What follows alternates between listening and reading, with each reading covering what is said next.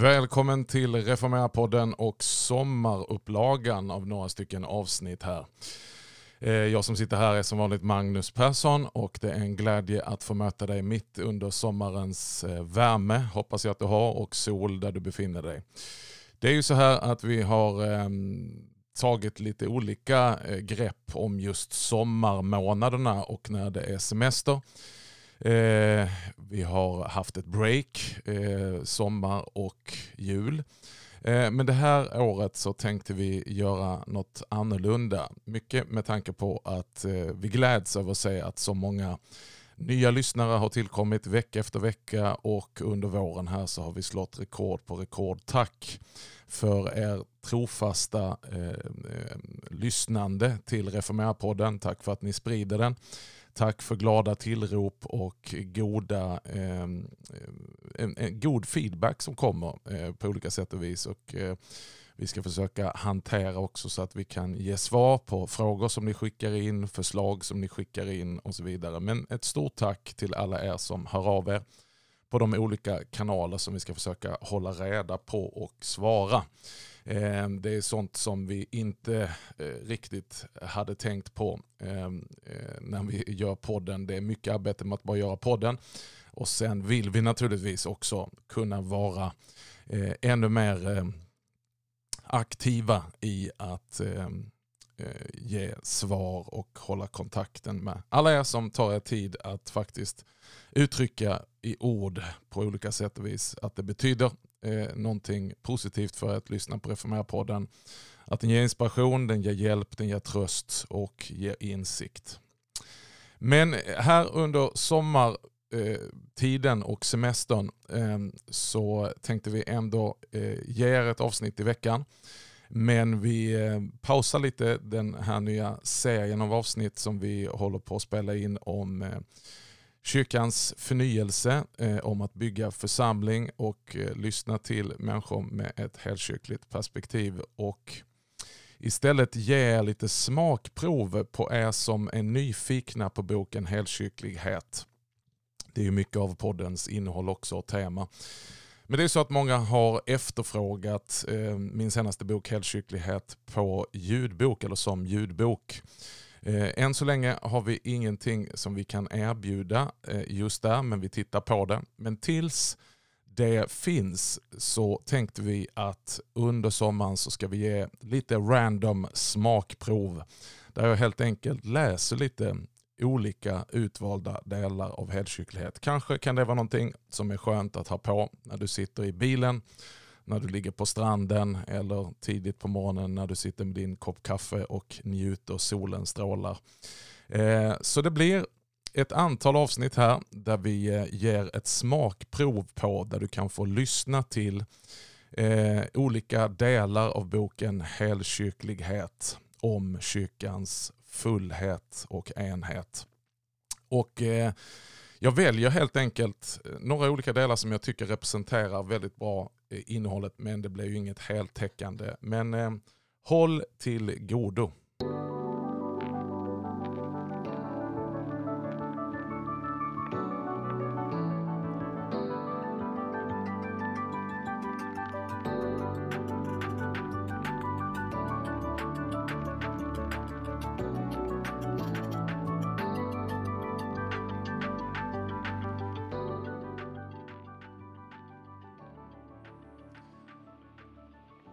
I dagens avsnitt så ska vi börja med att läsa några stycken utvalda stycken ifrån eh, första kapitlet. Och stycket som jag börjar med heter och. Ett viktigt litet ord att återerövra. Ett av de viktigaste och vanligast förekommande orden i alla språk är det lilla och anspråkslösa ordet och. När jag själv studerade teologi och skulle lära mig läsa antik grekiska la jag märke till ett ständigt återkommande ord på tre bokstäver, kai. Vilket som du förmodligen anar betyder just och. Detta lilla ord breddar och förenar, skapar samhörighet och ger rymd. Det bygger broar och öppnar möjligheter för att beskriva fler dimensioner av något som inte enbart är si, utan även så. När aposteln Johannes inleder sitt evangelium börjar han med vad som kan låta som en rad motsägelser genom att flitigt just bruka ordet och. Han skriver i begynnelsen var ordet och ordet var hos Gud och ordet var Gud. Och fortsätter sedan och ordet blev kött och bodde bland oss och vi såg hans härlighet. Den härligheten som den enfödde har från Fadern.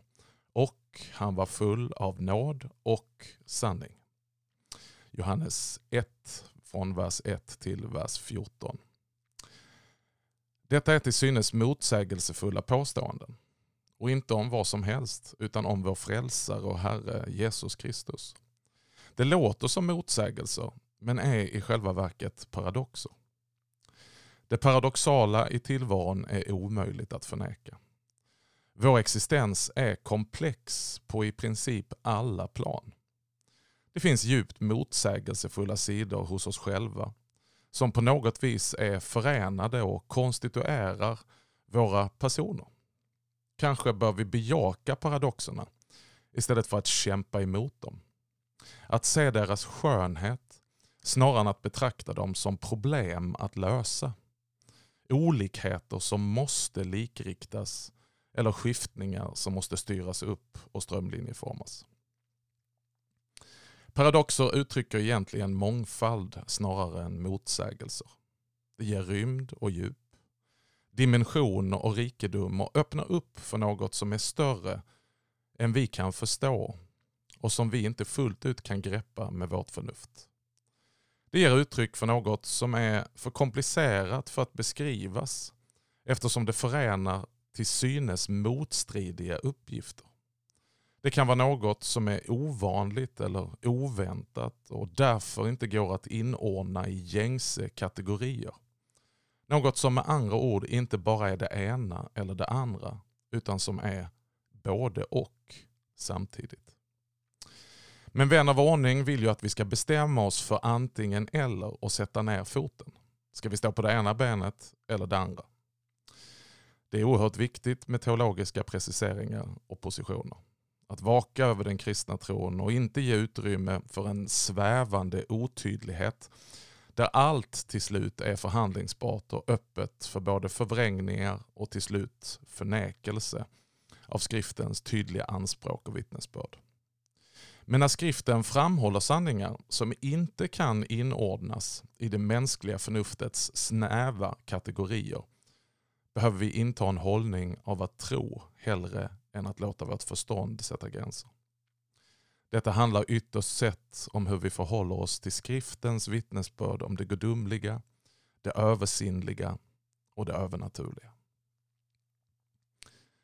Enligt Matteus evangelium startade Jesus sin undervisande tjänst med att leverera saligprisningarna. Ett tal som beskriver och framhåller Gudsrikets förunderliga paradoxer. Och när Jesus fem kapitel senare undervisar om lärjungaskapets krav så säger han Den som finner sitt liv ska mista det och den som mister sitt liv skall finna det. Matteus 10 och 39. Den som vill finna paradoxer och synbara motsägelser i Bibeln behöver alltså inte leta väldigt länge. Samtidigt handlar ju kristendom om övertygelse, visshet och bekännelse. Hur kan då visshet och paradoxer leva sida vid sida? Och hur kan olikheter hålla samman i en kyrka? Ja, hur kan de hålla, sammans, hålla samman i våra egna personligheter?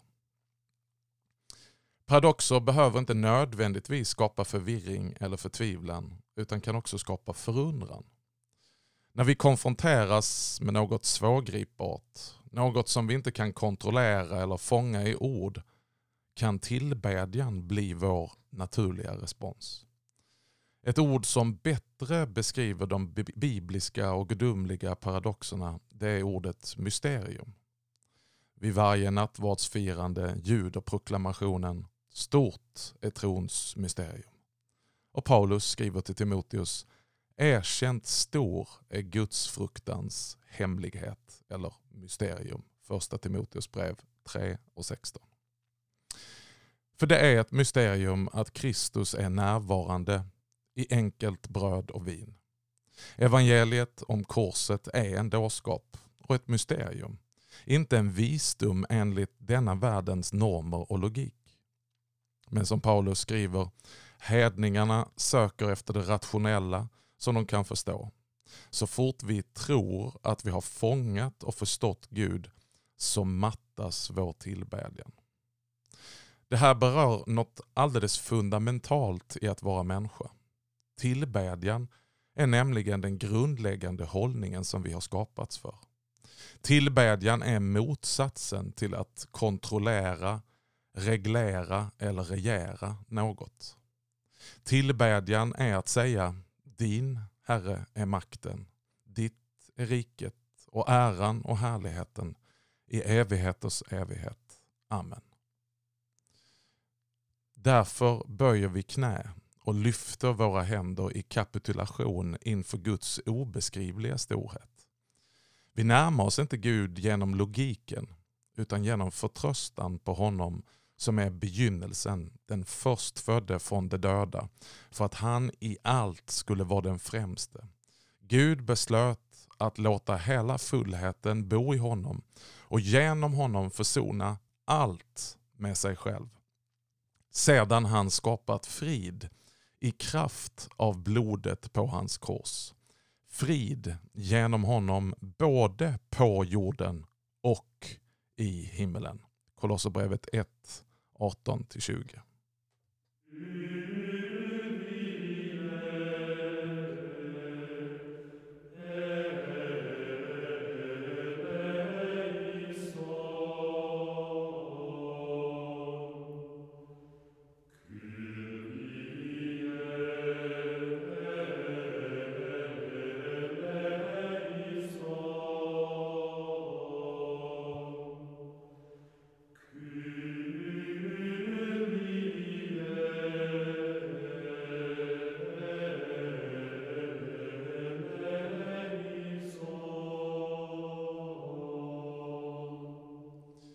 Mysteriedimensionen i den kristna tron har ibland motarbetats. Inte sällan av kyrkan själv. Under upplysningens tidevarv skulle allt vara tillrättalagt och ges systematiska och logiska förklaringar. Allt skulle hänga ihop rationellt och gå att förstå med förnuftet. Vi hamnar lätt i diken, antingen det ena eller det andra. Vi avkräver varandra definitioner klistrar på varandra etiketter och stoppar in varandra i olika fack. Beteckningar laddade med olika värderingar som till exempel liberal eller konservativ, höger eller vänster, lågkyrklig eller högkyrklig. Ibland framställs detta i termer av att man är rak och tydlig och vill skapa ordning och reda. Men frågan är om resultatet inte blir något platt och livlöst trots den många gånger goda avsikten att vara rak och tydlig. Problemet med etiketter av olika slag är att de inte rymmer några nyanser. Beteckningar innehåller aldrig hela sanningen om någon eller något. Fyrkantiga fack eller systematiska kategorier omfamnar helt enkelt inte Guds mysterium. Den varumärkeskonfessionalism som renodlar det egna bidraget begränsar trons olika dimensioner och går därigenom miste om andras erfarenheter, insikter och rikedomar. Det som ibland kan uppfattas som en strid för den sanna läran är i själva verket många gånger ett självskadebeteende som sårar, splittrar och söndrar Kristi kropp. Gud är större. Kyrkan är rymligare. Allt kan inte alltid fångas i antingen eller. Ofta är det faktiskt både och. Sanning utan nåd är inte sann. Och nåd utan sanning är inte nåd. Jesus är inte bara Gud, Jesus är inte bara människa. Inkarnationens mirakel framställer Jesus Kristus som både sann Gud och sann människa i fullständig harmoni och förening. Vid det fjärde ekumeniska kyrkomötet i Chalcedon år 451 antogs formuleringarna om den kristologiska tvånatursläran som bekänner Jesu fullkomliga gudomlighet och fullkomliga mänsklighet.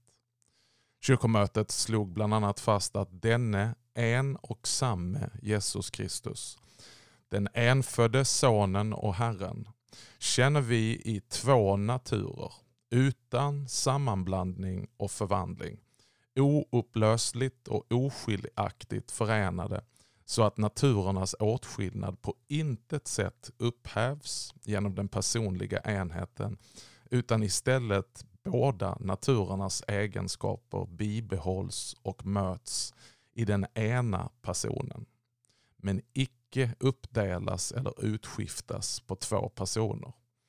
Vi känner sålunda en enda Kristus, vår Herre, som är Faderns enfödde son eller ord och tillika sann människa.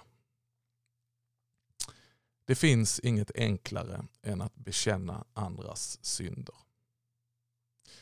Många strider har ägt rum i kyrkans historia där man har försökt sära på det som egentligen hör ihop. Ett av djävulens namn är Diabolos, den som drar isär, splittrar, söndrar och skiljer åt. Han uppträder ofta med en andlighet där det mänskliga och det gudomliga ska skiljas åt. Han vill sära på kropp och ande och skapa konflikt mellan tro och gärningar. Han vill ha antingen eller. Märkligt nog finns det något i detta som kan kännas attraktivt.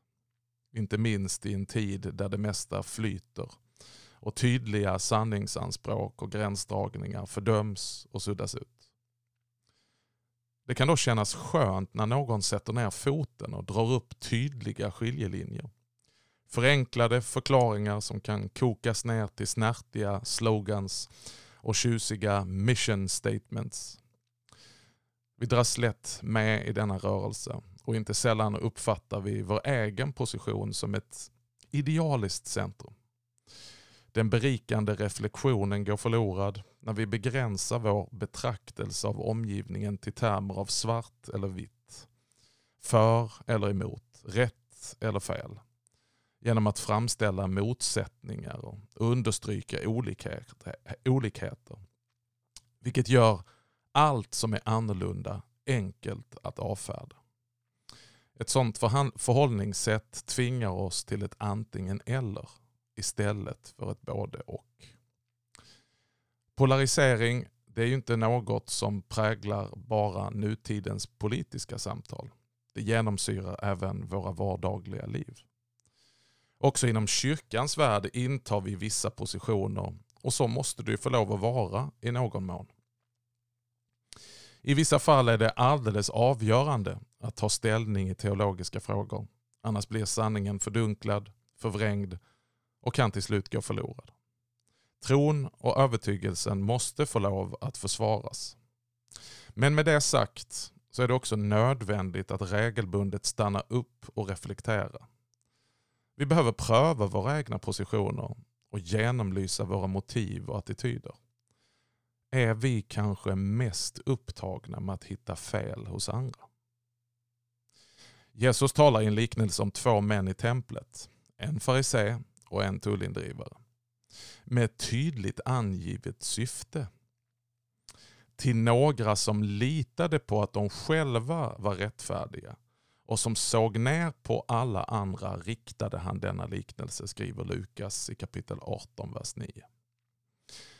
Vad händer med oss när våra ställningstagande leder till en hållning där vi ser ner på alla andra? Våra attityder kan vara oroväckande lika den självgode fariséns i templet. Jag tackar dig Gud för att jag inte är som andra människor, tjuvar och bedragare och horkarar eller som tullindrivaren där borta. Lukas 18 och 11. För att citera den framlidne Per-Erik Persson, professor i systematisk teologi vid Lunds universitet och under 30 år redaktör för Svensk teologisk Kvartalskrift. Han skriver Först drogs skiljelinje, skiljelinjer upp som sedan blev till skyttegravar. Från vilka man besköt varandra med polem polemikens skarpladdade ammunition. Det var en miljö där självhärlighet och självrättfärdighet hade lätt att slå rot och där de polemiskt slipade formuleringarna alltid hade sin udd riktad emot de andra. Slut på citat. I liknelsen ovan lyfter Jesus fram tullindrivarens inställning som ett exempel att följa. En tullindrivare stod avsides och vågade inte ens lyfta blicken mot himlen utan slog med händerna mot bröstet och sa Gud, var nådig mot mig syndare. Jag säger er, det var han som gick hem rättfärdig snarare än den andra. Ty den som upphöjer sig själv ska bli förödmjukad, men den som ödmjukar sig ska bli upphöjd. Lukas 18, 13-14. Det är alltså på sin plats med ett stort mått av ödmjukhet när vi reflekterar över de olika rikedomar och betoningar som finns både i vår egen tradition och kanske framförallt i traditioner som står lite längre ifrån oss själva. Det ligger ju nära till hands att vilja påpeka och åtgärda andras brister hellre än att skärskåda sin egen situation. En sanning som vi känner igen från Jesu tal om att vi ser flisan i vår medmänniskas öga medan vi själva bär omkring på en bjälke i vårt eget öga. Matteus 7, vers 1-5. Man bör så att säga börja med att sopa framför sin egen dörr. Att leva i en allvarlig och ärlig rannsakan och reflektion över sitt eget tillstånd gör en ödmjuk och också barmhärtig mot andra. Den som däremot är blind inför sina egna brister och fullständigt oberörd eller okunnig om sina egna tillkortakommanden och synder är grundlurad och därför också farlig. Det finns något djupt hälsosamt och renande i att stå i närkontakt med sin egen svaghet. När jag nyligen läste Frank Mangs tillbakablick på sitt liv och sin gärning som evangelist i de tre böckerna Helt personligt blev jag på nytt påmind om detta och blev djupt träffad av följande rader. Jag har inte i yttre mening sölat mig själv i all slags synd, men jag bär tendensen inom mig till en massa saker. Och jag behöver bara i tanken och fantasin förlänga tendensen för att jag ska begripa katastrofen som det kan leda till. Då jag mött sökande storsyndare som för mig öppnat dörrarna till ett liv i last har jag bara behövt bli stilla och besinna att det endast är lyckliga omständigheter och ett nådens under som räddat mig från att befinna mig i den sargades situation. Denna sunda och sakliga eftertanke har skapat en helig och medmänsklig medkänsla. Jag har inte behövt bli en farisé. I min inre värld är jag skapad precis som vilken vanlig människa som helst. Med alla de drifter och tendenser och böjelser som finns hos andra människor. Citat från Frank Mangs. Jag vet inte hur det är med dig som läser eller nu lyssnar till detta. Men jag får nog tyvärr erkänna att jag allt för lätt kan bli engagerad i andra människors och speciellt andliga ledares och kyrkors olika brister och vägval. Eller framgångar och felsteg. Speciellt de som är annorlunda än mig själv och som står i ett sammanhang som skiljer sig från mitt eget. Det finns en tendens hos mig att obarmhärtigt utvärdera och snabbt fälla domar. Jag levererar åsikter eller kommer med svepande fördömanden utan att vara i närheten av att ha en fullständig bild av saker och tings tillstånd. Det är skrämmande hur snabbt jag glömmer att om det inte vore för Guds stora nåd och barmhärtighet, bröder och systrars tålmodiga vägledningar, var skulle jag då själv varit idag? Kanske att min förbönslista istället borde fyllas av namn på de som jag har allra minst gemensamt med. De som jag av olika anledningar är främmande inför och som därför finns på andra sidan. Vad skulle ske om jag ägnade tid i förbön för dem som jag har väldigt starka åsikter om? Har få övertygelser gemensamt med av någon skev anledning baktalar eller kanske till och med föraktar. Kanske vi behöver bli mindre upptagna av andras synder och svagheter för att istället rikta den granskande blicken mot oss själva. Paulus skriver Därför ska den som tror sig stå stadigt se till att han inte faller.